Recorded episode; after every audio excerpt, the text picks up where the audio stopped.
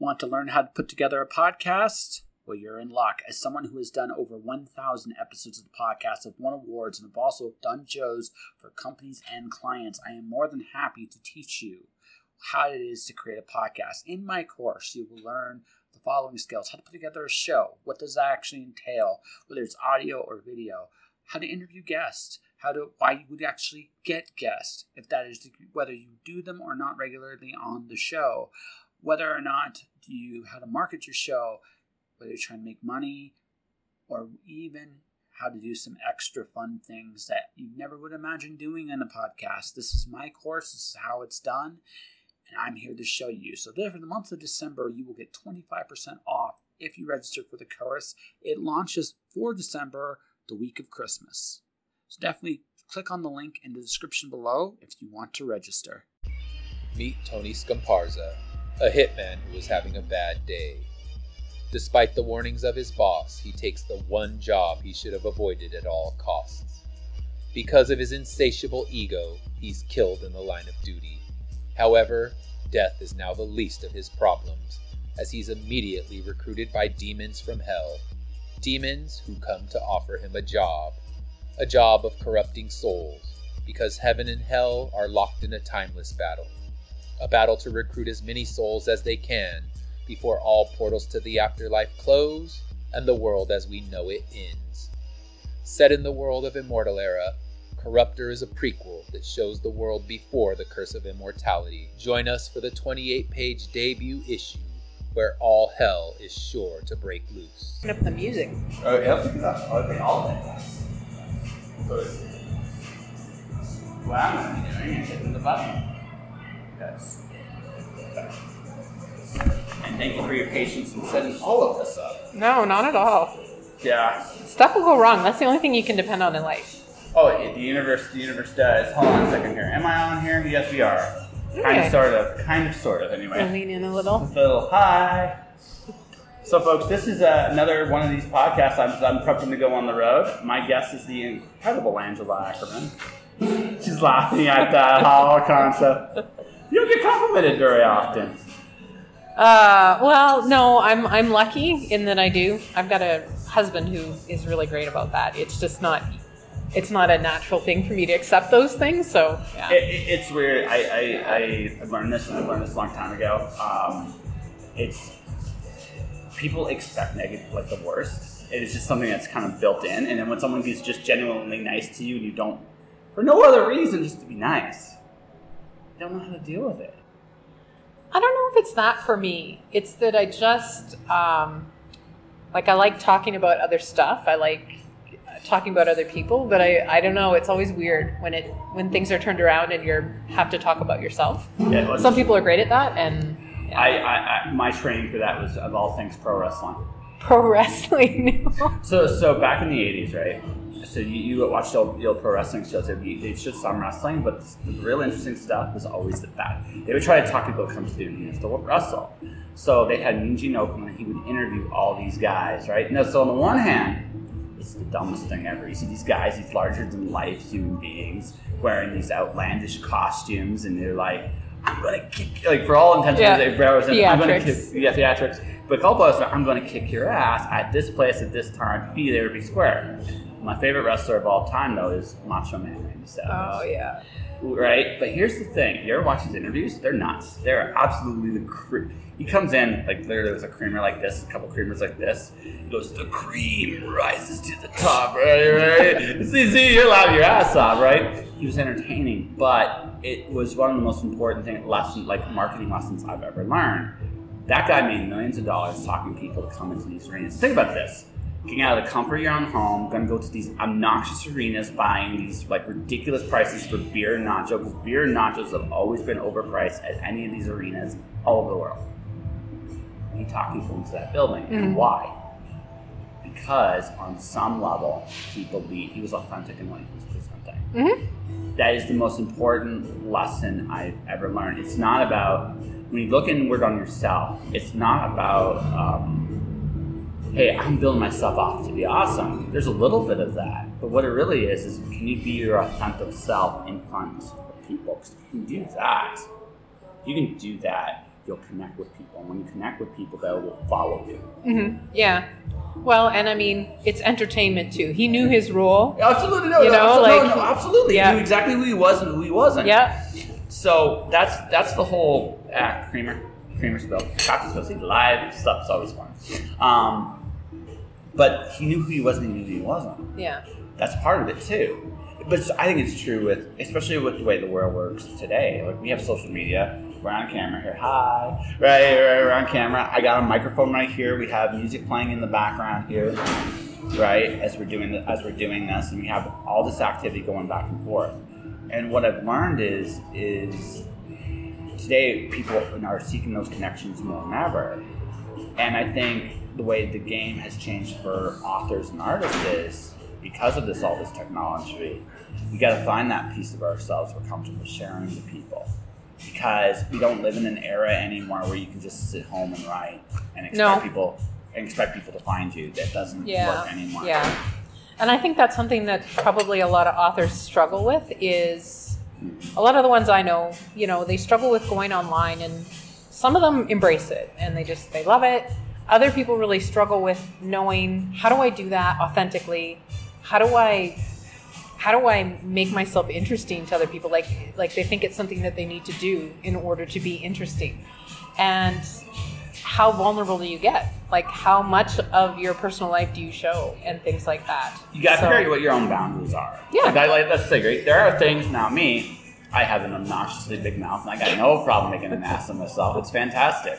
And, and the reason why, and I, I mentioned this off here, I, I had a, so in the seventh grade, so this is what happened to me. I, it's a blessing now, but back then it was a nightmare.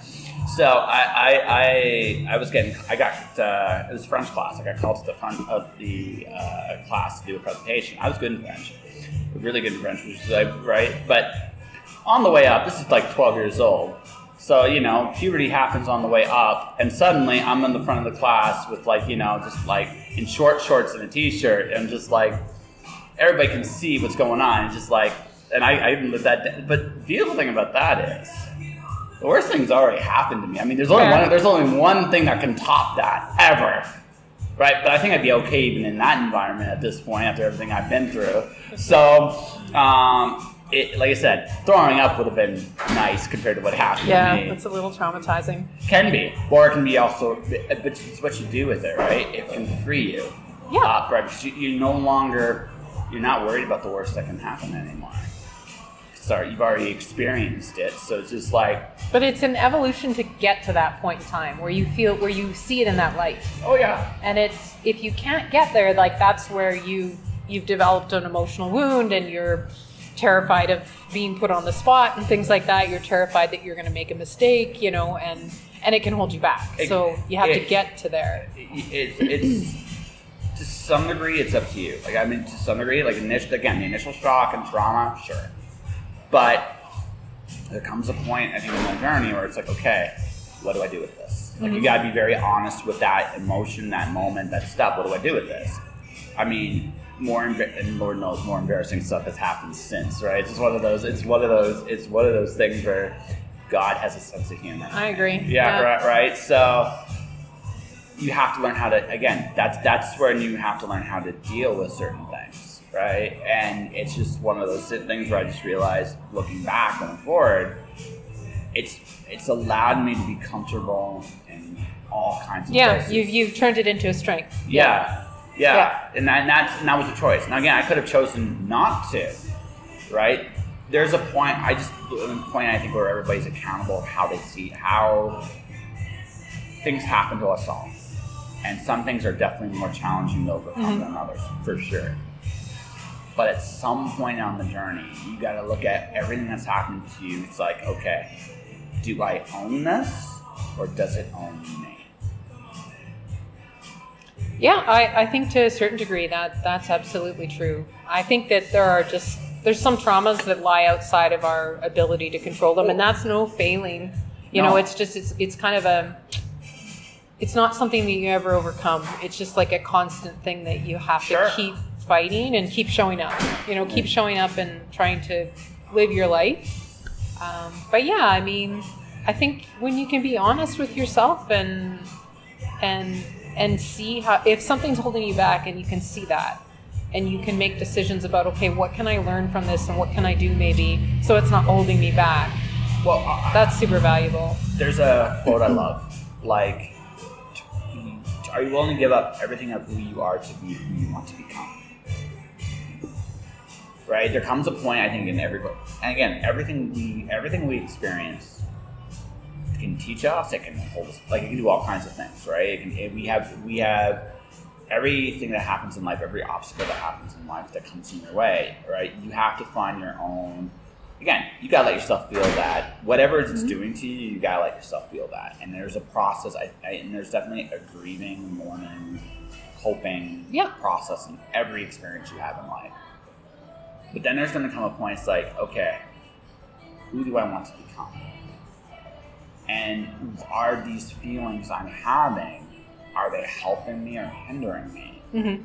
And there's also, I mean, there's, I think one of the other things too, it can get, and, and in an odd way, it doesn't matter how painful a thing can be.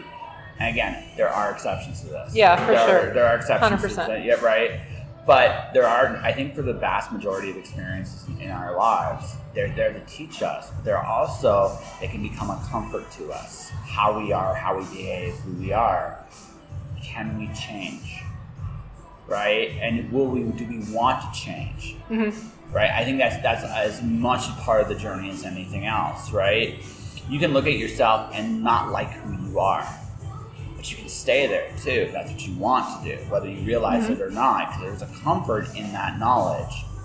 Do you want? But when you change it, you become something completely different, and it's a different. An evolution price, an evolution process becomes the unknown. Do you want to venture out on that limb and see who that who that person is? There's, I think, I, again, I think there's even a point for all of us where we just don't want to do that anymore, and that's fair. well Right? it, it it is sort of about your relationship with fear yeah, and which fears you're in a position where you're willing to challenge them and Yes. you're willing to step outside your comfort zone because there's something that you want so much. Like it's funny, a big part of what I do is really drawing parallels between the real world experience that we all have, our human experiences and characters' experiences. And so we think in terms of character arc and the character wanting something, but they're being held back by their own fear and their own emotional trauma. And if they can just reframe what happened in a different way and move past it and challenge that fear and move past it, you know, they'll be in a place where they're stronger and can achieve their goal if you want them to succeed. And the thing is, is that that's us. Yes. That's all of us. Yes. You know, there's there's things that we want that we're not in a position to have right now. There's things we need to learn. There's things we need to do. There's fears we need to challenge. Um, there's steps we need to take. And if we do those things, then maybe we can achieve that goal.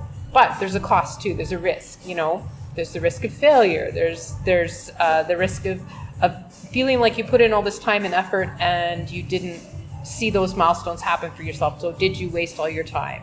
You know, there's the fear of the unknown. There's all these things that will keep you in this nice, warm, cozy comfort zone where you know how things work. You understand the laws of the comfort zone. You know what's a risk and what isn't. And you have to decide, like you say, you know, is this somewhere where I want to stay? Because it's known. You know, even if it's not necessarily as happy as it could be or as fulfilling as it could be, do I want to stay? Yeah. Some people make that decision. Well, lots, lots of people make that decision, right?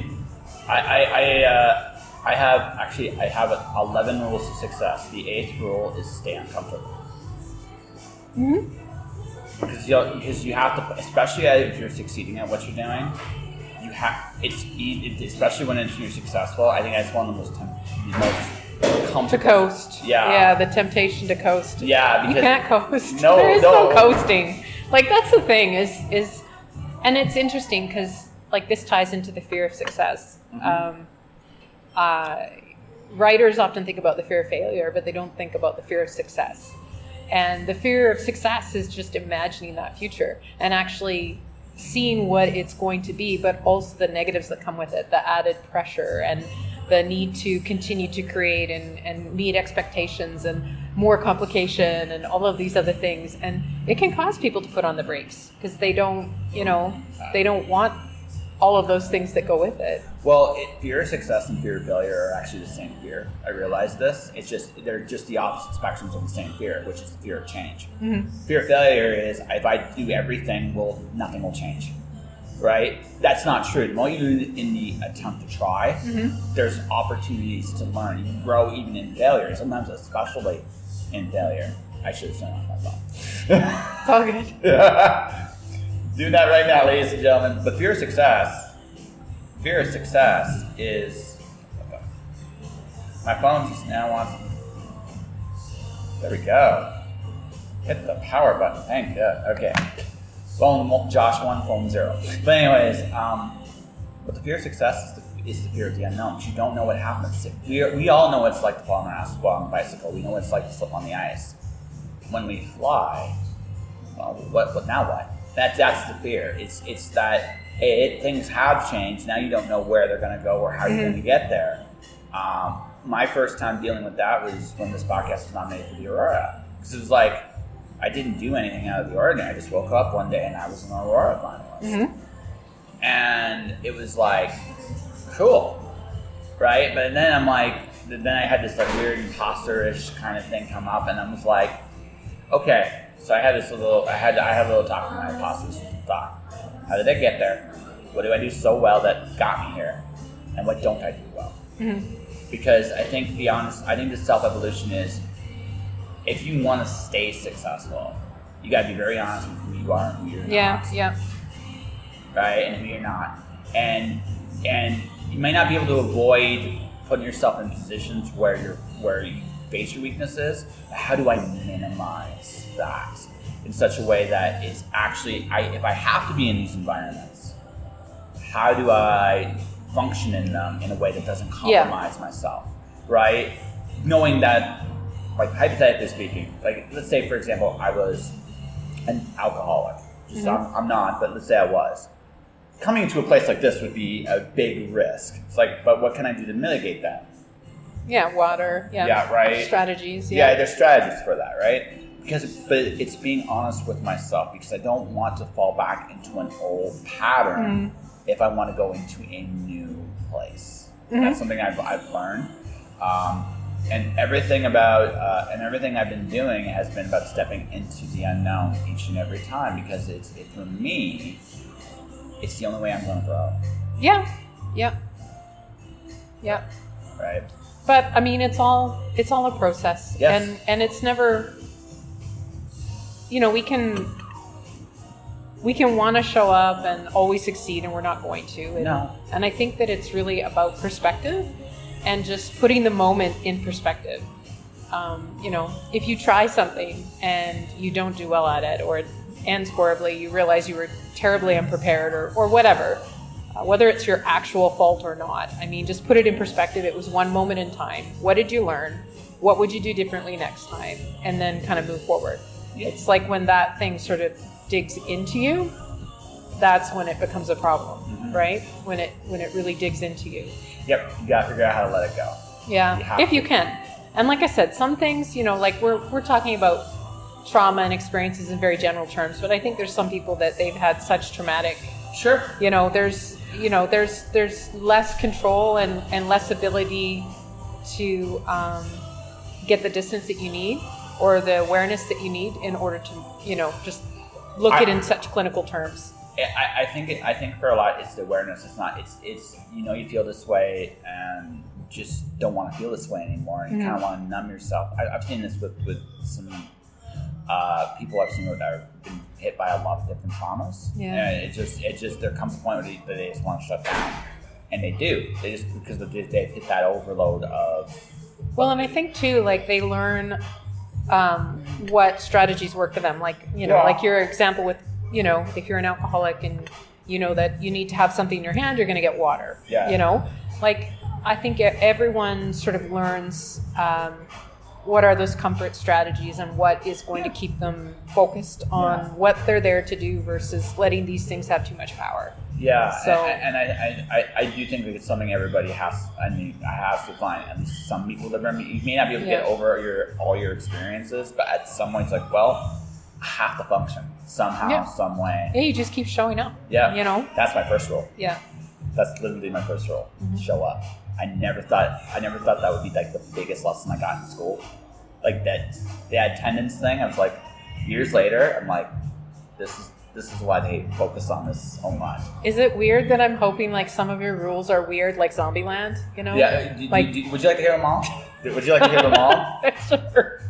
Rule one: show up. I'm, Mhm. I'm not. I'm not. These aren't going to be quite the PG. They're, you're going to be the non-PG version. Okay. Rule two: do your shit. hmm Rule three is the only cliche on the list. Don't quit. Rule four: the rest is rain. Are you a Star Trek fan? Mm-mm. Not know- really. No. No, Like I okay. mean, I know it, but not. I'm Okay, not a so Trekkie. so one of my favorite Captain Picard quotes of all time is this: "Mr. Data, Mr. Data, it is sometimes possible to do everything correctly and still lose." He's right. yeah. Yeah. He's, he's absolutely right. She's on. We have a Oh, waitress- she's great, yeah. No, we have a wait. We have a waitress here, ladies and gentlemen. It's kind of like uh, uh, to make sure we're all good. We're all good. I actually, the next time she comes out, I'm just gonna say, next, we're, I'm gonna order and have her in the, shot. If she wants to. Yeah. yeah, yeah. But uh, I, I actually that, that's one of the cool things about the podcast. Like when I was doing it before, when I was going in restaurants like this, I, I do keep the stuff with the waiter and the waitress in there. I think it added, I like a little chaos in my, Mm. in, my, in my stuff. A little bit of chaos is actually, I think, it makes it real. Yeah. For sure. For sure. Yeah, right. So, rest is rain. So, so your objective then, and what you understand is, since the paradox of success is you can do everything right and still fail. Yep. Consequently, if you do none of the steps, you will guar- guaranteed to fail. That's just the way it is. So, Yeah. your job is to do the best you can with what you know to be as prepared for the rain as possible. Right? Rule five. Right? Get out of your fucking way. Yeah. That's that's a That's, that's, a big, rule. one. Yeah. That was the that was the immune imposter syndrome thing. Yeah. Get out of your way and enjoy it. Rule six: be grateful, be charitable. Rule seven: no excuses. It really doesn't matter why you do so or do or don't do something. What matters is that you did or didn't do something. Mhm. No one's gonna care. Rule eight: stay uncomfortable. Rule nine: uh, be detached from all outcomes. That's a tough one. That's actually no. It's actually it's actually once I figured out what the, what the pandemic taught me one of the most important lessons about human nature, and that's this: we can buy if people. What is I I, under, I understood advertising a lot more thanks to the pandemic, and what advertising tries to do is you on an idea. If people buy into an idea, it doesn't matter what angle, what side of the equation were on on the pandemic, probably bought into an idea. Now, that idea, now if you buy into it completely, if I challenge your idea, you will feel like I'm challenging you. Right? Now, if I detach from the outcome of my idea, I can have a discussion about the idea in any format without actually being offended or worried, or even if I disagree with your opinion, I can have that discussion with you. Yeah. Right. I guess it depends on how you set goals. Yeah. Right. The way you set goals, the way you set milestones, and if they motivate you or not. Oh, yeah, but you again, but you want an outcome. But going back to what I said, you have to accept the fact that what you're going to do possibly won't work. Yeah. And if you have that idea in your head off the bat, it gives you a perspective of, okay, this might not work. And that's a healthy, a little doubt's healthy, a little doubt, because it forces you to analyze what you're doing. hmm So detaching from all outcomes is actually a really it makes you harder to manipulate and it also makes you open to possibilities that you wouldn't have considered otherwise and it lets you use doubt in that constructive manner. But you have to be careful that you don't get distracted. So that, that, right? that, be because that's the thing is when you open yourself to opportunities, if you're too open to every opportunity, you can't assess like which ones are really going to take you in the right direction that you need to go. That's what 10. See, we're all the same page. Oh, yeah. You want to hear rule 10? okay, yes. When in doubt, choose the path that's the most fun. Oh, there you go. That's all right. Yeah. Rule 11. This is my most recent rule. Be open to learning anything, but realize you can't do everything. hmm Yeah, that's that's that's a good rule. Yeah. I think I think just learning in general is what It's healthy. It's, Yeah. it's super healthy. You there's always I, I, I took up drawing during the pandemic. I am okay being terrible. I'm actually competent at it now. I'm confident. Yeah. I don't know if you see any of my drawings on social media. Yeah. I've seen some. Yeah. Yeah, I've gotten better, right? I don't think I'm good, especially compared to who I'm drawing with. Holy shit! but um, but I'm confident I and it's Yeah. made me a better storyteller. That's the other cool thing about going out on limbs is you learn things about yourself and you can take that back to what you're actually doing and do it differently. Um, I don't know how much of a music fan you are. Probably, probably. A, I love it when I see artists sometimes. So Linkin Park was one of my favorite bands. My favorite album of theirs, and I like it just because it's such a it's a different take from what they normally do. Is A Thousand Suns. They did a nuclear holocaust, post-apocalyptic themed album. Just a, was a one of. only Okay. A, a one of. It made when they went back to what they typically do, it was better Huh. it was better because what they did was they went outside their comfort zone and they went and learned stuff. Even though I don't think A Thousand Suns is their best album, Yeah. right? It's the one where they took the most chances. Yeah. And when they came back to what they were actually normally do, right? The the one they did right afterward, Castle of Glass, and some of the, some of the other songs on there was just like they were they had more depth than what they did previously because they weren't doing the same thing over and Well, over. creativity, Yeah. being like really truly embracing creativity, is being vulnerable. Mhm. And when you give yourself permission to just not think about the fans and not think about this, that, the other thing, and how popular something will be, and you just like let that passion out, I mean, that's when you go really great places. Yeah. And I think that's you know that's why it's good for us to all read outside our genre, you know. And Absolutely. you do you learn you learn different things just by absorbing different types of content. So yeah, it can be very helpful. Yeah, so it's just it's just it's something I it's something I realized they did and they did it very well. So it was just like so those are the eleven I have so mm-hmm. far. So I'm sure I'll have more when it's all said and done, but this is everything I've learned about success so far. Yeah. I feel like there needs to be like a cardio, cardio, cardio, or you know, don't be in a bathroom with clowns or anything like that. Let's see, let's see. Um, You got to work on that. Work on that for next time. yeah, okay. Closest I have is rule ten. Rule ten is just a general rule. But yeah. Yeah, no, there's no post apocalyptic clown Yeah. thing. Right? Yeah, I don't Yeah. like rules. Yeah. You don't like rules? Well, I I mean, I have ideas like core things that have meaning to me, but I don't think of things in terms of rules. I guess. So I find structure actually allows for more creativity. yeah. Well, Yeah, and, yeah. and I- some people are like that, like Yeah. hundred percent. yeah. I'm very emotionally uh, directed, I guess. Like I, my gut instinct sort of guides me. Yeah, good. And it- impu- impulse and intu- impulse or intuition or instinct are, are very, very useful. I follow it too. Yeah. Right? Yeah. You need balance though, and that's why Becca and I work well together. Is she can be more analytical than me, and so we make a really good team in that sense. Because I kind of approach a problem from an emotional point of view, and then she kind of approaches it more as an analytical. So yeah, Yeah, because emotional points of view can actually you can ima- you can see more, imagine more than an, anal- an analytical is limited by the fact of what they can analyze, the data they analyze. You need both. If Mhm. you don't have if you don't have both, you can't. If you're too emotional, you're just gonna go this way and that way. Oh, yeah, right, yeah. and right. But if you're too rule driven, if you're too rule driven, well, you're never gonna see certain doors that Yeah. are right in yeah, front of you. uh, yeah. I agree. I Yeah. agree. Yep, we're so we're a good we're a good team in that way. That's we balance awesome. each other. So, Yeah. yeah. So, Yeah. Um, I mean, speaking coming out of your comfort zone, how are you doing so far?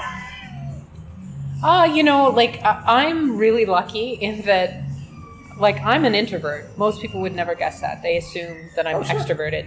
Um, but I have a husband who's like super extroverted, and so and he's also like incredibly gifted at um, talking to people and managing situations that would make an introvert uncomfortable. So because I have that as an example, I've learned so many things from just watching him interact with people and stuff like that, and it has really like given me kind of tools for my mental toolkit to handle different types of situations. That's cool. So, So- yeah, I'm, I'm lucky in that regard. Yeah. Sounds like uh, it sounds like you're in the path you're on right now. Because I, so for those people who don't know, Angela is probably one of the most popular resource for writers Oh, everywhere. It's true. I've seen I, I you I have seen I've seen you at When Words Collide. You're always busier than a because everybody's coming up to you. Hey, you got these cool th- thesauruses. Well, they're just so weird and different, right? So yeah, I, I- I just, I just, I, I just think you found a really cool lead. That, Yeah. That, that no one considered, and you just, and Yeah. everybody's like, well, now you're the, you're, for lack of a better term, you're the expert.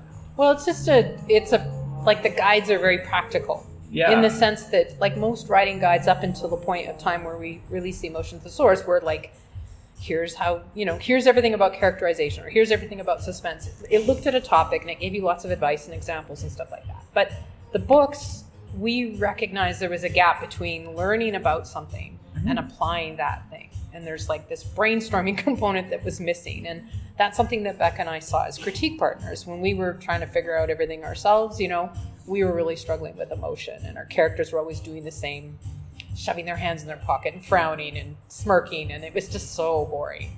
And it's like, why can't we think like deeper, you know? And so we thought, well, if we have these brainstorming lists, then it kind of gets us out of those patterns of thinking the same thing over and over and over. And so I think in that sense, like that was sort of the start of the idea. And then it really became what's the most important thing, the practical thing you need to know about whatever, fill in the blank, emotion, conflict, emotional wounds. Like, what does that concept do in a story that you really need to know? So if you can activate it properly, your story's going to go from this to this. Yeah. And so that's kind of where we've kind of taken things, uh, you know, not just through the books, but also um, the thesaurus we have at One Stop for Writers, because we've got we we've written a lot of thesauruses over the time, and they're not all books. So there's quite a few there that um, that look at different concepts too. Yeah. So, did, okay, I gotta ask this. Did you want to be one, a novelist at one point, or Oh yeah, yeah. Beck and I both are children writers. Yeah. Like we both wrote. Um, uh, she wrote everything from. Um, she did write a few like short stories and stuff like that, but her sweet spot was really YA, and for me it was more chapter books and middle grade. And I did write some YA, and so yeah, we have we've got tons of manuscripts on our Yeah. thing. But I think what happened with us is when we met at uh, as critique partners on an online group called the Critique Circle, we really gelled over um, just learning. First of all, we had a huge passion for learning, but also helping other people. And being in an environment where you're constantly like you're learning from other people and you're seeing how to make your work better, and then you get the opportunity to help other people, it kind of awakened a real passion in us that we liked being that part of that chain. We really enjoyed um, having a role where we could help other people. And so we sort of took this passion of learning and this passion of helping people, and it sent us in a totally different direction. You know, we started thinking about writing is so freaking hard. Like learning all this stuff is really hard, and there's so many elements to master. it's got to be an easier way. And that was kind of like what has steered us away from fiction into nonfiction. And I think honestly, like for me, I'll probably go back to fiction at some point in time, but it's just uh, I ha- like life has to slow down. Like I don't. You, I've got on- so much going on. Well, well, no, you, you're on a train. I watch I, again. Yeah. I, you're on a train. I uh, I occasionally have lunch with Susie Dori, and it's just like looking at everybody in gallery. It's like, yeah, you, you got you, you're off kind of like you found a niche that no that needed to be filled, and it's just Yeah. carrying you wherever. Well, and it's a rewarding career path Sure. for both of us in that we just love helping people. Yeah. And we're able to help writers in a real unique, tangible way. And so that's really exciting. Like, that's something, you know, like on one hand, it totally did take us off our path of, of writing fiction for now. Um, but it just became this unexpected, rewarding career. So I, I got an interesting thought. I just had a very interesting question because of everything you've learned. Does that make your writing harder to do? Like writing fiction Uh, like, or writing eh, nonfiction. Both, because here's the thing, right? Now you know stuff, Mm-hmm. and what I find is the more there, there's almost a point of I look at I look at a writer getting started. The one thing they do have over an experienced writer is they have no fear. They don't write right. They Mm-hmm. Have no fear. So because what happens is as you write, you get more and more knowledge Yeah. of what works and what doesn't for you right? So when you go to somebody out, we're working on the manuscripts, you would go, that won't work in a million years, and sometimes they prove you wrong, right? Because it, that who they are mm-hmm. helps carry that what they're doing. So now, but you've gone somewhat deep into the knowledge base. So when you come back, it's like you have so many layers of what you can add to your writing now. Does that make it easier, or does that make it harder? I think it would. It's tough to say. I think like if I let's just say tomorrow I had a huge amount of time to write fiction. Let's just say that happened. I think Okay. I think probably for me, I would choose a completely different genre to start exploring because I would feel that internal pressure Yep. I also might, if I release books, I might do a pseudonym because again, I would worry about like the the judgment of because there's the creativity part. This is a story. This is your baby, and then there's the technical part of it where. Well, you know, Angela says that you're supposed to show, don't tell. I'm looking on page 14, you know, she's telling and stuff like that. I would worry about like being held to that bar and people maybe getting lost in the technique and not enjoying the story because there is like you know rules you do break them but you need to know why they're there like you can break stuff with purpose Absolutely. you, you can manipulate stuff with purpose but if you don't know why a rule is there if you don't know why if you misunderstand something you know then that's where you're going to have problems in your manuscript right you know we run into people that are you know they might say um, you know, show don't tell. I hate hearing that phrase because you can't show all the time, and they're right, you can't.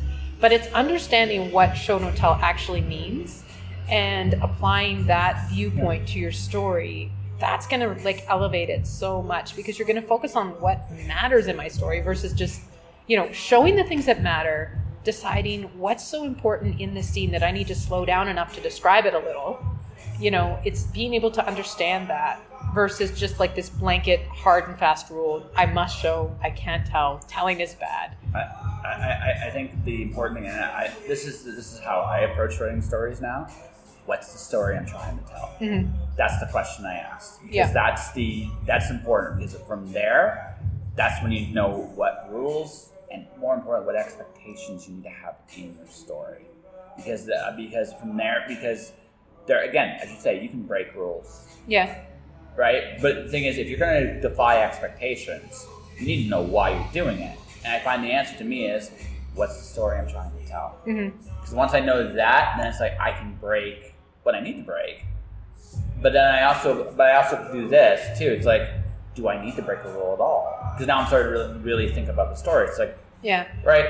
What like I I actually find for me it's more fun to play into expectations than it is actually break them just for the because Yeah. because you give people what they expect just don't give it to them in the way In the way that- yeah, exactly. Yeah, no, yeah. yeah, right It's No, fun to lead them in a certain direction and then you well, know. yeah, no, it, it's much more interesting. It's much more interesting um, because because uh, I notice this with movies now a lot more specifically. Some, sometimes my favorite throwaway line of all time is from The Matrix because it's it's, it's, it's my favorite because because uh, it's the Oracle goes to Neo. You got the gift. It looks like you're waiting for something, and he goes, "Waiting for what? The next life, maybe. Who knows?" And then we go to the end of the movie. He actually dies and comes back alive. I'm like, yeah, I'm like, that was a nice little Easter egg. no, Yeah. no, no. It's right in again. Yeah. It's, it's it's so cleverly done. It's done Yeah. in a way that makes sense in the moment, but it also you quietly have made a promise to your reader without Mhm. ever them even realizing it. Mhm. And then they come back to it and they're like, Yeah. sometimes you can know like I, I, I- you can make it too much of a ham-fisted thing. I've seen that in movies too, but like when Oh, 100%, yeah. But when it's done like that, that well, that cleverly, it's like, okay, I, I, I have to tip my hat. You, you told Well, and it's an art form because yeah, I yeah. think like once you become aware of techniques, you can watch a movie and you can enjoy it. And but once you become aware of techniques, you know, you're like, oh, that's you know, that's the dark moment, or that's you know, like you start. My husband hates it when Yeah. we're watching a movie, and I just you know You or know, I'm just like, oh, I can't believe they did that. And he's like, what? And I, so I explain like what what was wrong with what just happened and stuff like that. And, and, and he hates it because you ruined. It's, it's like But- it's like when we have the sausages are made. Sometimes you don't need to know that. Yeah, yeah, yeah. But Yeah, I yeah. think as writers, we get into our own head a little bit because you're like, okay, I don't want to be too heavy handed about this, but I need to slide this in so that, you know, they're aware of it, but they're not aware that they're aware of it until I want them to be aware of it. Yeah, and no, it is, it is super hard for him. Because again, a movie where that failed for me was Dark Knight Rises. Right, I knew the like when when they did the whole Alfred imagine Bruce in a place with a, with a woman. The only question I had at that point, legitimately, was okay. He's going to end up with either her or her. Which one is he going to end up with? Yeah. I, did- I, Yeah. did. I didn't. That's all. I I knew he was going to live. I knew that there was going to be a scene at the end of the movie. I didn't. The only thing I really didn't know was well, okay, who? Which one? Yeah. It's going to be one or the other, and one of them's going to die. Yeah. And I was like, it's like, thanks, you The it. best thing, though, Yeah. is when you think that they're going to go down a cliche path and you're like oh god you're going to ruin it like this was really good and you're just going to wreck it all and then they don't i love that i absolutely love that like um, Yeah. did you ever watch dead to me I haven't seen it now. so dead to me it's like this whole thing friendship between two women and like it's crazy you should definitely watch it but the net net of the ending was the one woman's friend dies and she has a baby and you're like oh please don't name her after your friend. Like don't do that. That's just and she doesn't. And she actually acknowledges it. She's like i'm not gonna name like she's talking to the ghost of her friend and she's like i'm not gonna name my baby after you like you know? And i just i love that because it addressed the elf, elephant in the room and it was like please don't do that. This was a really great show. Please don't ruin it. And she didn't. So that was i, like it when that I- stuff happens I, I've actually I realized like I had to give up. So for me, it was I had a choice between video games and television. I gave up television because I found I found video games for me were a more fulfilling narrative Mhm. because what happens when I watch television is my brain shuts off yeah and I I I, I almost don't know how to do that anymore. hmm So if I'm going to get stimulated outside of that, I need a book. I need a video game. yeah That's where I'm at in my life. Now maybe someday. that's I'll- that's that's not a bad thing. I think I think our streaming habits, you know, kind of change.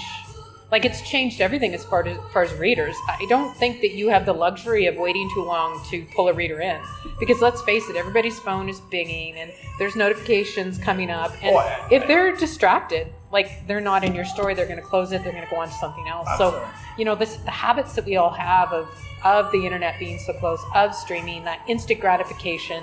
I want to keep going. You know, you it- really. it- it's one of the reasons why we're doing it like this instead of Zoom. Mhm. I'm on the screen all the fucking time. Yeah, yeah, I hate it. yeah. Right? Yeah. I, I, I want, while I'm here, I want real interaction. I don't want, um, I don't want, because again, I do that enough. And Yeah. to- right? At this point, legit, you have to pay me to be on Zoom.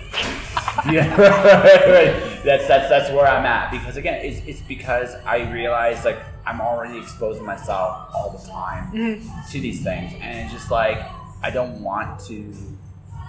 I want to get to the point where I'm focused on the things that really matter to me, Yeah. which means less distractions. So I'm not cool. I mean, I still watch some stuff, but it's no longer the same stuff, Mhm. right? All right. I, I mentioned earlier, Press Wrestling. I still watch a little bit of that, but I also watch. I also watch um, from show wise. I watch The Boys. Okay, I've not started that yet, but yeah, it's on It's my better. list. It, it, it's better than the comic. okay. It's actually better than the comic. Although the comic, for its time, is really good. It's a little dated, and also the guys that wrote that did it are really nice dudes. So Mm. I, I met Garth Ennis, uh, 2010, 2011, something like that. Um, so met, so there's that. Then there's um, Wheel of Time. I'm a Wheel of Time. oh yeah, me too. Yeah, Love it. yeah. I'm Wheel of Time, and the only other thing I'm watching right now regularly was Harley Quinn. Mm, okay. That one I'm not watching, but Wheel of Time, I'm with you on it. Yeah, well, Yeah. Harley Quinn. I just love what they did with the DC, like Bat, the Batman DC universe. hmm I never thought they did. They kept the Bane voice from Dark Knight Rises and Bane, and it's like I never thought I'd hear Bane say "Razzie Zazzy" in my life. And it was, it, it, it's it, they, they make it comical and they make it interesting. And like my favorite character, ironically, is either Bane or the Joker. The Joker's arc is wild. Like Mhm. uh, it make it oddly makes sense for him, and it's just like, wow, this is what DC could be, or have fun, could have fun being in a different world. And it's like, okay, that's cool. It's fun when people imagine new facets, right? Yes. Yeah. Or even old facets that you actually didn't realize you loved so much Mhm. in a different way. It's Yeah, like, those callbacks. Yeah. I'm old, but yeah, that, that's it. Like that's all I have for television at this point because and and it's funny to me because I'm watching all these shows like I'm just not cool anymore. hmm I, I, Well, like I said, that's not the worst thing to not be addicted to your television set. so- Yeah, no, no. I mean, I, I, I play, I play deep, when I do play, I play deep storytelling video games now, right? Mm. Which is which is also can be a problem sometimes, but that's not. I have an addictive personality, so I I love video games, but I don't. I rarely start one because once I do, I have to finish it. So it means everything else just. And Yeah. I can't. I don't have the kind of life where I could just like shelve my businesses while I, you know. yeah, no, Chloe I, won't, I won't recommend you some games No, because, it's like, so because I love them, but yeah, I love the role um, playing. Yeah, no, me too. Like my favorite, my favorite. But again, they have to have a great. They have great stories now. Like I think, I think honestly, where I, I think books is real competition is honestly video games mm-hmm. because video games can do something books can't. And that's interact with, with the audience. Yeah. There is a there is not only a gratification of story, there's a gratification of action, and that's something a book can't do. Yet. Yet, yet. Who knows where things will go? Yeah, I, I, I have seen some of the toys they're trying to play with. I don't know if they're going to create. That one's going to be an interesting challenge, Mhm. right? Um, because authors might be might be doing writing more like a video game down the road in the sense that when you write a video game script, it's like writing like like branches. Like Yeah. you write a branch, there's the main branch, and Yeah. there's all these side branches you're writing. It's basically like a choose your own adventure. Yeah, yeah, ex- exactly. So you got you got to do it in a way that doesn't quite feel like a choose your own adventure. Yeah, yeah, yeah. Choose your own adventures were fun as a kid to some degree, but after a while you realize Well, you could see, like, it's leading you. You, you sure you want to do that? You sure you want to go upstairs? Like, you sure? yes. Okay, I guess I don't. you know? No, at that point, no, no, at that point, I'm all in. Yeah. like, are you I- sure? I want love to see. I don't- want to see what's up there. Yeah. It's Yes, good. thank you. Yeah. No, it's like, do you, do you still do you still want to go? Like, do you still want to see it? Do you still want to make it happen? Yes. And then you just come back and do whatever else. So. Yeah, yeah, exactly. I love choose your own adventures. Those were great little books when I was a kid. Absolutely. My favorite one. My favorite ones were the spy ones. When, you Mm. were, when you were a spy trying to save the world. Yeah, I can't remember which one was my favorite. I just, Yeah. I really love them. They were yeah. great. I, I know again, again. There's a game con. There's a game component. Yeah, well, you're a participant. Yeah. And I think that is a lesson that all storytellers can take is the more you make your reader a participant, the stronger the story will be. And that is in part why it's so important to pull readers into the the character's world, inner world and create that mirror between the real world and Absolutely. and the one in fiction where they see like i said those same human experiences the fear of failure like all of those things that people experience. They need to see those characters going through that and feel connected through that And that's where books. That's where books are strongest. You can create empathy in a book in a way you can't do with any other art form except maybe music. yeah right? Maybe music, uh, because you can actually make a reader experience it. The thing about the visual component to the visual, the visual component, although I think I think it's it's powerful, right? That's the one thing about pure prose. You know, I, I tend to I prefer I like Japanese light novels because they kind of have that old pulpy feel, but also Mhm. they have the pictures and stuff to go with it.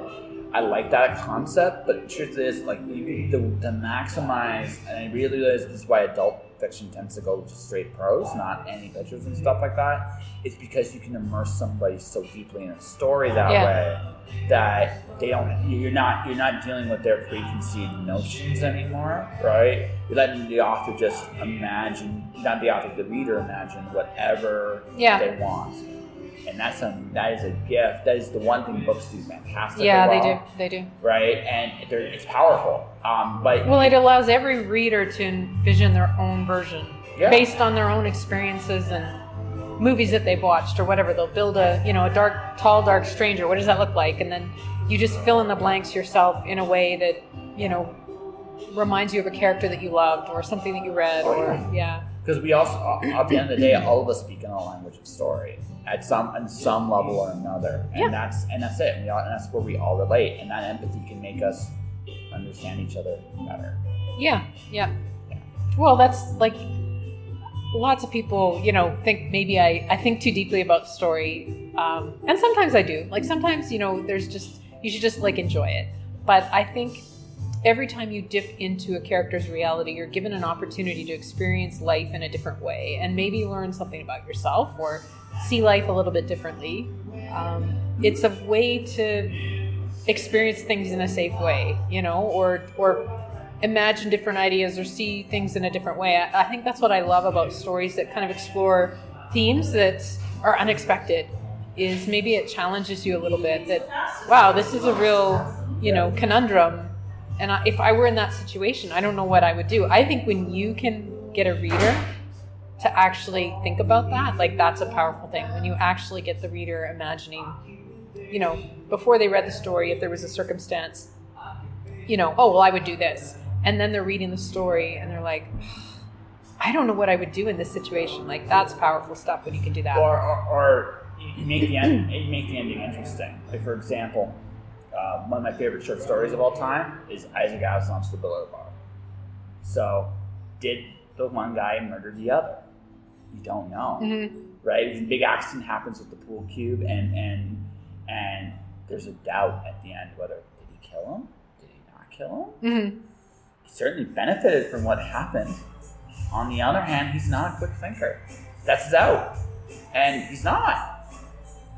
But maybe. Those are those are stories where you have to you have to kind of be a really master um, handling it because you can either like people will either be like oh my god i can't believe they did that like what happened and then they're googling stuff right they're trying to google you know the ending of a movie what did that mean or what happened um, or you can leave people really frustrated you know But- but- i don't have a definitive answer i don't like that so it, But but I like but I like that because it's interesting because you, you could go either way. Mhm. Either way, well, the story works. Yeah. Right? Either he didn't kill him, and this was just a very tragic accident, or he did kill him.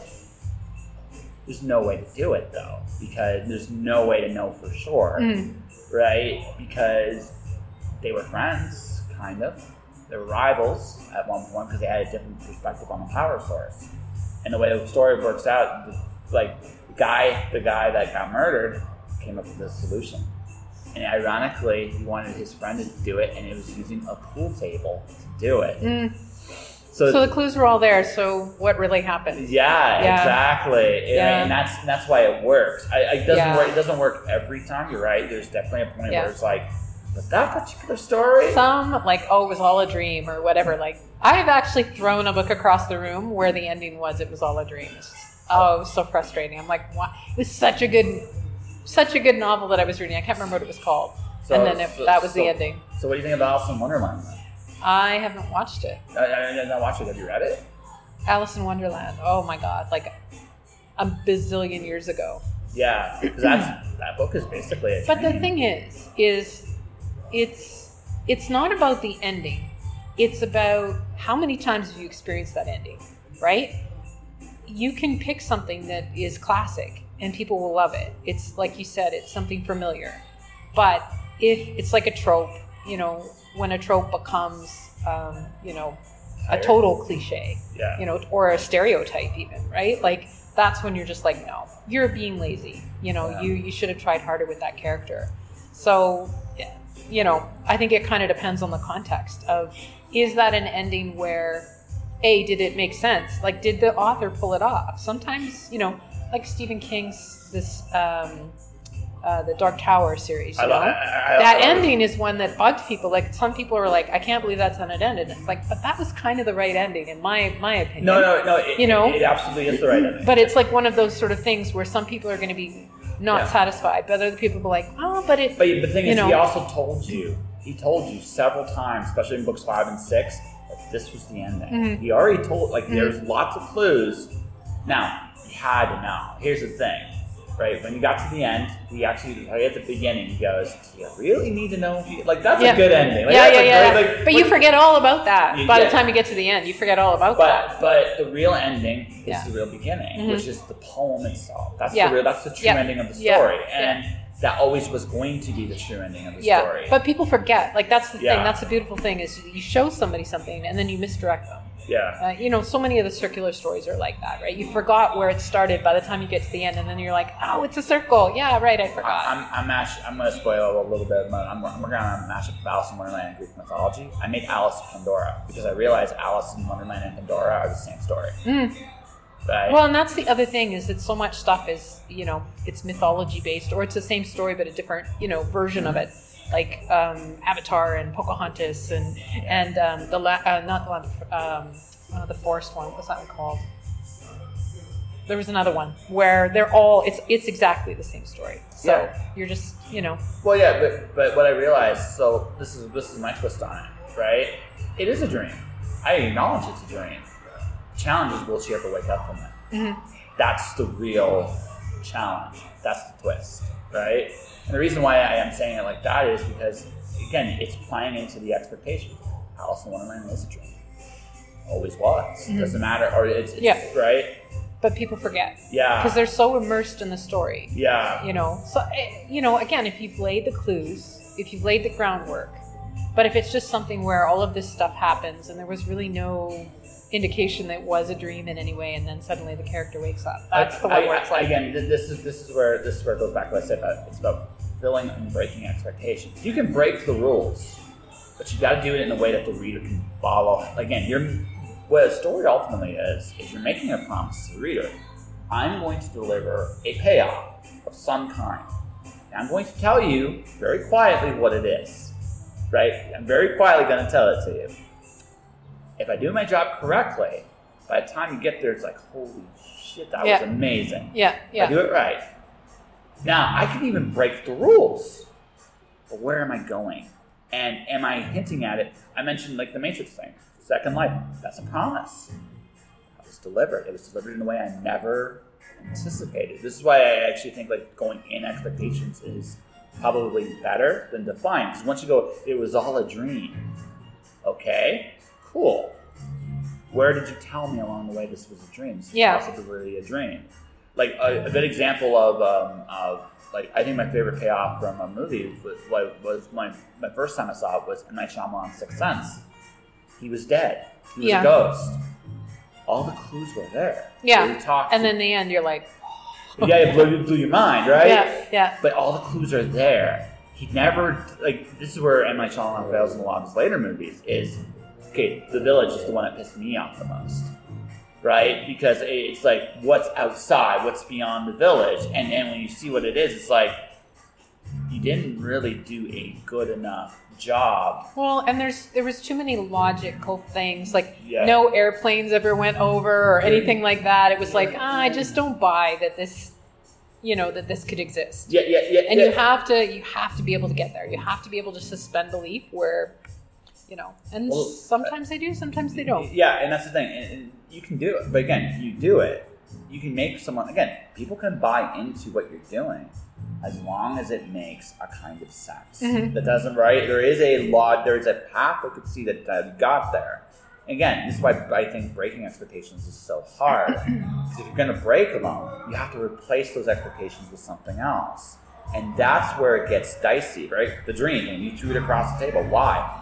Yeah, you could have ended that way anytime you wanted to, and maybe there were clues, but that probably wasn't mm-hmm. because because if there were clues to it, you probably would have picked up subconsciously, and when Yeah. it happened, you would have been like, okay, Oh, I see. Yeah, yeah, yeah, yeah, yeah, Right. yeah. There's, there's always little like if you're going to bend expectations, you have to set that possibility up. The fun thing though is to play with both. Yeah. Where you lead the reader in this direction and they're just so programmed to look for patterns that they're following that pattern Yeah. and they don't see that side like all those little Easter But- eggs that you're laying that it's actually this instead of that. Uh, yeah, I but- love that. But I know, but that's what you have to do. Yeah. You have to make sure those Easter eggs, Yeah. or those clues are there. yeah. Because Yeah. if you don't, that's they're right to be pissed at you. Yeah, They're- absolutely, they're absolutely, They're yeah. right to be pissed at you because at that point, It's just a bait and switch. yeah, yeah, and that's and that's why you threw it across the room. It Yeah. was a bait and switch. Yeah. And that's why you like Yeah.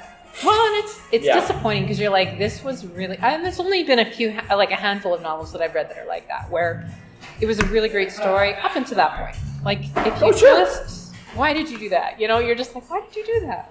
But oh well, you know, it, it, it is. it different. I'm sure other readers love that, so it's all good. Oh no, well, so, sometimes I, I, I get the feeling. I get the feeling there's. I, I if you're the if you're throwing it across the room, somebody else is too. That's oh. the that's the other. No, it's just it, I, I, again we're- we're not all that different at the end of the day, right? We all look like yes, you have a better you have a broader scope of what makes a story work because of what, what you do, but people subconsciously know to pick up on this Yeah. stuff too, right? Yeah. So it, it's something like I I if I want if you're throwing my book across the room, I want it because you're mad at what happened in it and like the way it went. It's like, oh, you did this, you son of a! I can't wait to read the next one. Okay. Thank you. Yeah. Right. I, I, I'm gonna have next time. Yeah, the next time I'm gonna say, "Do you want to come in? I want to actually thank you." Like, but we're almost done anyway. So, uh, but the, the thing is, like that, there is we all have again, just whether we realize it or not, we all want to be sucked in. We all want to be immersed Yeah. in something. We want to enjoy the experience. And if I'm throwing something across the room, It's because, oh, I can't believe you did that to my character. Why did you do that? That's why I think Game of Thrones was so popular for so long because that was because he did that. Unfortunately, yeah, I think he did it a little too much. Yeah, it has to be justified. You have to be able to justify it. So It's some, to, to some, to you have some to. The reader has yeah. to feel like it's justified, even if they have to sit with it for a bit. Yeah. Like maybe your gut reaction is you're really mad, but then the more that you think about it, like kind of like Stephen King's ending, right? Yeah. You know, at first you might be really upset that that's how it ended, but then the more you think about it, it's like, Oh. well, you know what? That makes sense, Eh, and I'm okay with that. he broke me like three times in that last book. Right. The first, he broke me the first. The first time he broke me was when Jake died. Yeah, that, was a that was it was right. It was right after like um, um oh man, I can't remember his name. It's driving, gonna drive me nuts. He died. Like first character died. You expect it. You need one of them. You need at least one of them wasn't going to be E- Eddie. And Eddie, I I loved him, but it was like I, I had that feeling he wasn't going to be at the end. But then, then Jake just right after, and and that one hit hard because the gunslinger knew and he tried to stop it. He tried and just it was just like, oh no, that broke me. Him getting to the tower also made me cry. It's like because again, you were part of that journey. yeah, yeah. Right, and then and then when you got to the top, it also made me like, right after it's like, oh, you bastard. That's why it pissed people off because he, he, he broke you so many times in that story. You got to last He truly is a master, though. Like, Yeah. I mean, if you have read the more stories you've read, or if you've read his entire collection, you see how they're connected, and it's amazing the scope of his brain that he has laid Easter eggs in different books that are connected to different realities. You know, I- it's just I, I, I, brilliant. I I think, technically speaking, especially now, he's the cleanest writer I read. Mhm. Technically speaking, I don't. I can look at some right writing and go, okay, I could probably do this better, this better, this better. When I look at his writing, emotion. Okay, this this is a weird thing. Emotionally, I don't always agree with his beats, but his prose is damn perfect. Mm-hmm. It's like it's damn near perfect. It's like I can't. I am not good enough to fix this. I can honestly say that about him, right? I am Yeah. not good enough to fix this, and that's a compliment to him more than anything else, right? That said, there are sometimes I'll read his stuff. It's like, uh, like the emotional, nah, doesn't hit. Dark Tower, I love his Dark Tower. yeah. I did too. Yeah, I really I- did. I love his Dark Tower. I Even like. Blaine, like, it was all just so good. Oh no, Blaine the Mono. Yeah, Blaine my the Mono was oddly okay. So Wizard and Glass, in my opinion, is the best book he's ever written. Mm. In my opinion, uh, the first love story, it was so sad, but that was the moment Roland became human. Mm. That was the moment because once you read that story, if you read him pre that, he's this man Yeah. in black, Yeah. mysterious dude. But when you come out of that story. Son of a bitch!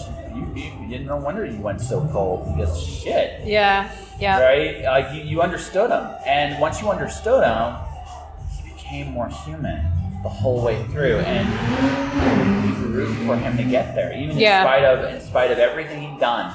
You were rooting for him to get there because you understood Well, and him. it's that connection, connecting Yeah. with, on a real human level with that Yeah. genuine vulnerability, right? and and it all comes back to that. Like, can you can you create this this this bond of empathy between the reader and the character where they can relate to them on a human on a human level?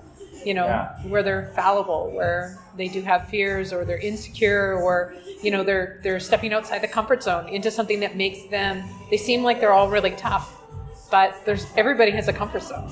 So what lies outside of his, you know? And I think it's fun to explore what lies outside people's comfort zone Oh, because and- it just looks different for everyone. yeah, and, and Roland was.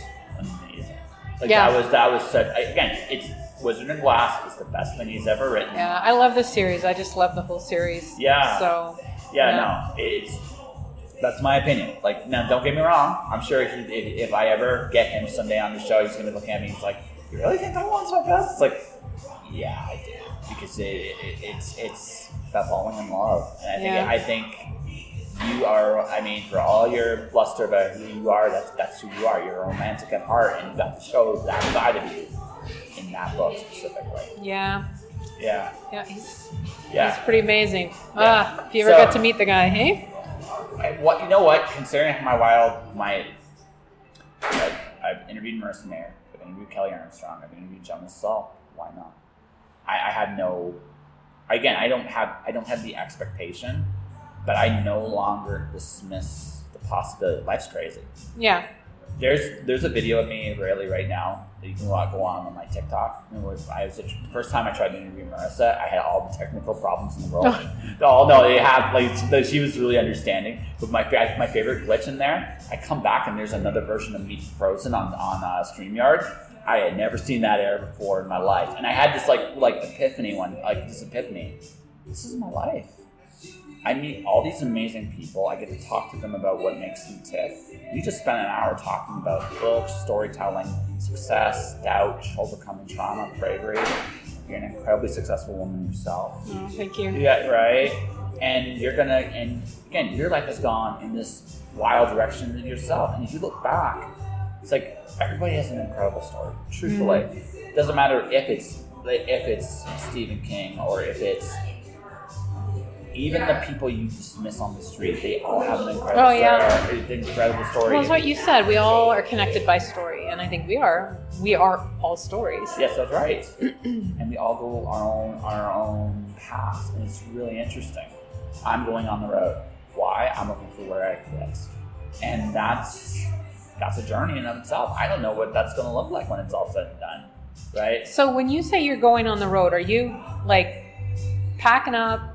Off I go, and you don't know if you'll be coming back here, I or I'm you're just going to see where life goes. I I, I I'm almost if I do come back up here, it's going to be the well, like it's my freelance contracts at this point. Mm-hmm. Be, I'll be here part time, but here's how I kind of see it. Like this chapter of my life is closing because what I want is connection and adventure. And as we've talked about off the air and a little bit on the air, for whatever reason, people here are not in that mode. Mm-hmm. So I need so I can do one of two things. I can accept this, stay here, be miserable with the lack of connection I'm seeing. Yeah. Or I can go out and find it wherever it leads. Yeah. That's a much more intriguing possibility. I I look at the, if comfort is if I'm going to be comfortable in life at some point, I want to be happy. I don't want to settle for for. I may not get everything, and I can accept that, but I don't want to settle for. I work here and that's it. Yeah. Like, who wants that? But you know, I don't. I don't. I would rather go out there, see what's out there. I truly, I truly believe this, and this is one. Of, I think that's one of the best reasons why I stopped watching television. If you let yourself not get distracted by this or right this all the time or television or even video games and stuff. And You actually go out into the world. It truly is a magical place. Yeah. But you got to be willing to go out there and see it and go see it and because it's also a much bigger place than you real, truly realize. And I want to see where in this big wide world I can find my own comfort and happiness because as I'm I'm in that I'm at that point in my life where it's just like I'm still young enough to do everything. Mm-hmm but that's not going to be for that much longer. Well, and you never want to have regrets. And. I think if there's probably one thing I've done throughout my life that's helped me is I I always assess what am I doing now? Am I happy? Am I going to regret this, that, whatever? And and I ask that question quite often. Mm-hmm. And I just I have a thing about regret. I don't like it. I don't want to have regrets. And so I do reassess a lot and I make sure that I'm doing the things that are, are leading me away from that. No, I, I'm, at, I'm at the boat. I, I still remember my first my first crush in high school. I never I, I never asked her out. I should have. Never did. Yeah. And it's one of my only few regrets. Like, well, you carry it with you, so you know you don't want to have regrets again. You don't like the way that made you feel. No, so, absolutely. Yeah. Any mistakes? Oh shit! Yeah, I'm gonna have. I don't know if you believe God. I do believe in God. If I do the crunch on money, he's gonna say you did a lot of stupid shit in this life. I said, damn right I did, right? And then then and that. But yeah, it's like see that? Yeah, right. Yeah, exactly, right. But I'm okay with that. Life that's part of what life's yeah. about. It's about making those mistakes and it's about going out there and seeing what's out there. I came back here to tell people like I really cared about that. I love them and I miss them and I wish them well. I didn't get that again. For me personally, it didn't work out that way where I got. But you did what you needed to do, yeah, and now it's a checkbox, and now you're ready to move Yeah, on to the. yeah, yeah. Whereas if you hadn't have done that, it would always be living in your head. Oh, I should have gone back. I should have, you know. Yeah, so yeah, exactly. No, that that's exactly that. Like like that's exactly it. I did everything I knew how to. This goes back to what I said. The restless rain. I did everything I knew how to do to make it happen. Mhm. People didn't want to do that. Okay, that's not like I learned from that, and, and it, it also. I mean, it just quietly just told me like the path I've been on. I don't fit there anymore, and that's and again, no regrets, no Yeah. hard no hard feelings, right? Um, when I go to When Words Collide, it's going to be like that's it. And I'm not. I don't know how talkative I'm going to be with some of these people at this point because again, why say hello to say goodbye? That's right. That's the other. That's the other end of it. But at the same time, if I can go in there and tell people what you do is worth it because you are worth it, and that's the gift I leave them when I go. Well, I think if if your reason for coming back was to reconnect with people and let them know what they meant to you, Yeah. then I think you do need to talk to people, or Yeah. you're going to regret it. Why did I hold back? Yeah. What did it cost me to hold back? Yeah. You know, so I would I would not Oh no. I wouldn't put limits on yourself and talk to the people you want to talk to and say the things you want to say. Oh, And- I if, if, if they reach out, absolutely. But but again, at that point, it's just again, I'm at the end. I wish sometimes you just wish you had more time. You know, Mhm. just wish you had more time. And unfortunately, like when I when I go out the door, like uh, I might I might I might murder a song going out the door. Actually, it's a good way to close it. The song will be uh, "Carry On Wayward Son." So it Oh, seems Lord. like it, it's oh no. Uh, so you listen, if you hear my panel for my last the last thing I do, and you just hear that song in the in there, right? Just come in and join in. Have fun. Yeah. So- Oh, Lord, no. then I would have regrets. oh, okay, fair enough. I, I, I just figured you're gonna make a mistake, make make make them big and awesome. Don't don't don't hold back, right? But yeah, that's that's it, right? And and I've done it, and now I'm gonna see what's next. Because again, if I don't do it, yeah, it's exciting. yeah, yeah, and maybe it's somewhere down the road I'll see you again, probably, but it may not be here. It'll be Yeah. wherever you're. I mean, because I imagine you you're gonna be there. You're in demand all the time too. Well, it's, I mean, it's still weird. Like the whole COVID thing. I mean, you know, we're starting to see more conferences and retreats and stuff like that are in person, but a lot of them haven't started up again. So, I, I see. I see. I'm in, I'm in a uh, again. I fall into that top ten percent where it's just nothing. Never. Even when the so my and then we're gonna wrap this up. So we it to time is that's gonna disappear in like a matter of seconds here. Um, I remember the uh, when Vancouver the pandemic started, and I watched everything was shut down. No one knew what was going on. Everybody was scared out of their mind. So my on my last days in Vancouver, I met a homeless guy, or not homeless guy. Yeah, actually a homeless guy. He's working full time, which is not unusual in Vancouver, unfortunately. Um, so I was way to work. Hey, listen, buddy, you got a pen or what? I didn't. And he's like, oh, okay. He also fist like this, like for a fist bump. And then for a minute, I hesitated, and I realized this is the real cruel thing about the pandemic. yeah. It's not the virus itself, it's this. And I made a choice. I'm not going to be scared of interacting with anyone no matter what. Because the humanity of the being humane to people, it can't be forgotten in the face of fear. Yeah, I think there's other ways though to be human, and I think people found that honestly in the pandemic. Somewhat. I, You know, I, I, Things best, have been lost, but I think people built really strong relationships and started to appreciate relationships more in some ways. some, in some ways. I like, Yeah. we were talking at the beginning, but there was also a fragmentation of it, and there was a shrinking of, of those circles, social circles, and I think Mm-hmm. there's, there's comfort in that. I think, I think, uh, I think as the years go on, that'll expand again eventually. Yeah, Um, but but uh, I just I just realized that you know that like you know I'm never not going to be kind in the face of whatever whatever that is, right? And so and this is my answer, it's not necessarily everybody else's. I'm just not going to be afraid. Yeah. I, I'm, I'm just I'm too old for that shit. right. So um, that's just where I that's just where I'm at, right? But again, this was my second apocalypse. My first one was much more personal, but that's a different conversation for another day. We got to wrap this up before this actually goes and disappears on here. So You want to say anything to the where people can find you? Um, you can find me pretty much everywhere on social media because I have far too much of it. but uh, I also have a blog, uh, writershelpingwriters.net, and I help writers also um, at onestopforwriters.com. Alrighty, and that, folks, is that. Great. Thanks, Angela, for coming on to the show. And Thanks when for having it- me. Yeah, and that will do it. Healing Hands airs every Monday on channel Healing Hands YYC, hosted by Chanel Bostic. Healing Hands is a massage therapy education show in which Chanel shows you exactly some massage techniques, how to heal, and the basics of getting started. Check it out every Monday at Healing Hands YYC. Click on the link below to subscribe. Josh. Josh.